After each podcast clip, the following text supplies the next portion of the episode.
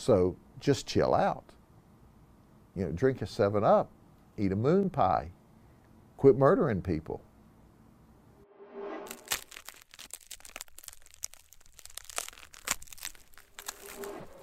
Welcome to Rooted Daily, the podcast where in 10 minutes or less each day we root you in the Bible so you can grow with God. I'm Brandon Levy, uh, and I thought we'd start off with that sound advice chill out, eat a moon pie, quit murdering people. Those are words to live by right there. But really, uh, you don't need to go to Sunday school every week to know you shouldn't murder. Pretty much everyone agrees with that in all cultures, all times they agree do not murder. Now, they may disagree on what justified killing is and what actual murder is, but whatever they define as murder, it's just wrong. In fact, it is about as wrong as it gets. And God agrees. God said the punishment for murder is death. Genesis 9 6. It'd be the sixth command of just 10.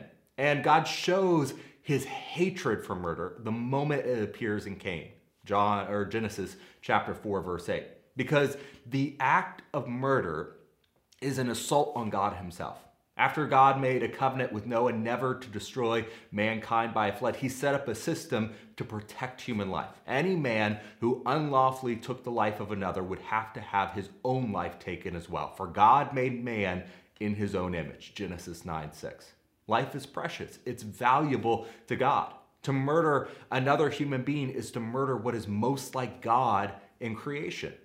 And to that I say, okay, I get it. I'll chill out. I'll eat my moon pie. I won't murder people. No problem. In fact, I don't think I've ever heard a sermon telling me to stop murdering people. It's kind of just assumed, right? That's not a sin many of us have had to confront. But this is a sin that the Bible tells us isn't so easy to escape, actually. And there are a couple of reasons in Scripture that we should pause on this sixth command and be sure that we are living our lives according to God's will. And the first reason is the word God used in the command itself. There are different words in Hebrew to distinguish between just killing, like the capital punishment that's prescribed in the law, or uh, killing that takes place on the battlefield, or for unjust killings. The word is rasa, which in English we sometimes call murder, the unlawful, premeditated, or immoral killing of someone. But it also includes what in our justice system we would call manslaughter or neglect, any death caused by carelessness or negligence. And we could really dig in and see what that means for uh, defensive killing and, and, the killing of animals and so on. But it strays a little far from our purpose here. What's important is that the Hebrew word rasa that's used in the sixth commandment it means both blatant premeditated murder and all deaths caused by carelessness. We should be cautious because even if we don't mean to, God says we can murder through our carelessness. If we drive under the influence of alcohol, or maybe something that hits closer to home, we text while we drive we may put others' lives in danger more often than we assume. The sixth commandment would have applied to those situations as well, as much as violently murdering someone. And then there's the issue of negligence. The principle of uh, the watchman in Ezekiel 33 comes to mind. We've got this picture of a watchman who was put in a position to warn the city of the coming threat against it. And if the watchman failed to blow the trumpet, he was negligent in his duty. And then the blood of the people would be on his hands. Ezekiel 33, verses 7 through 9. We can be negligent in failing to warn others of danger or to speak up on behalf of those who are vulnerable and powerless. So we may be quick to say, okay, uh, I won't murder anyone. That's fair. But by God's definition, we may actually be carelessly or negligently taking part in it. But even more likely is the second reason we should pause on the sixth commandment.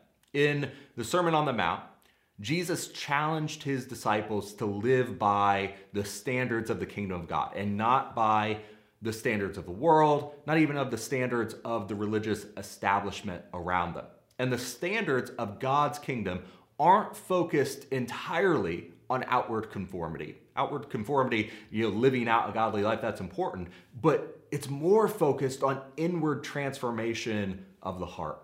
And so Jesus says, I tell you that unless your righteousness surpasses that of the Pharisees and the teachers of the law, you will certainly not enter the kingdom of heaven.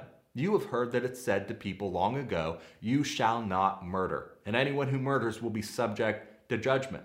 But I tell you that anyone who is angry with a brother or sister will be subject to judgment.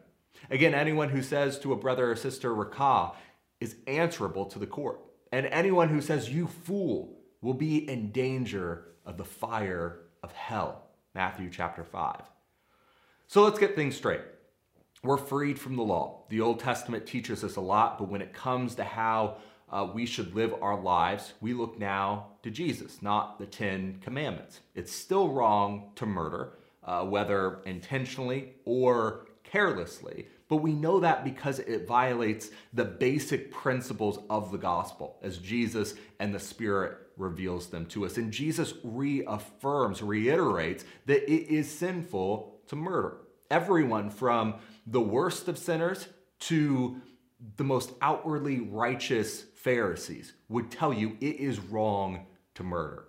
But what they won't tell you is that you can sin long before you get to the point of it. God said to the people long ago, You shall not murder, and anyone who murders is subject to judgment. But I tell you that anyone who is angry with a brother or sister will be subject to judgment. He's not saying that what was written in the Old Testament is not true.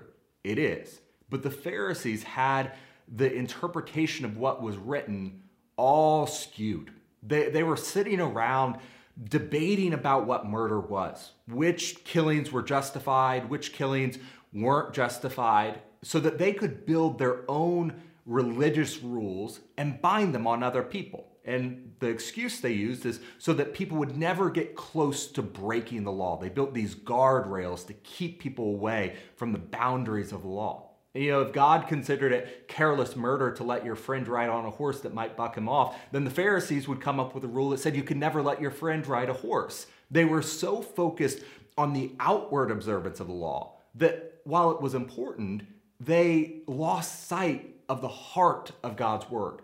You don't just not murder because it's messy or the physical act is wrong, but because it reveals a deeper sin within you. You know, the world understands murder is a crime. But Jesus says it's not enough to not murder. You must eradicate hatred from your heart. John writes, Everyone who hates his brother is a murderer. And you know that no murderer has eternal life abiding in him. 1 John 3:15. The stakes could not be higher. So chill out. Eat a moon pie. Stop murdering people. It sounds easy. It sounds uh, you know status quo, but Jesus says to really avoid the sin of murder, you have to purge out hate.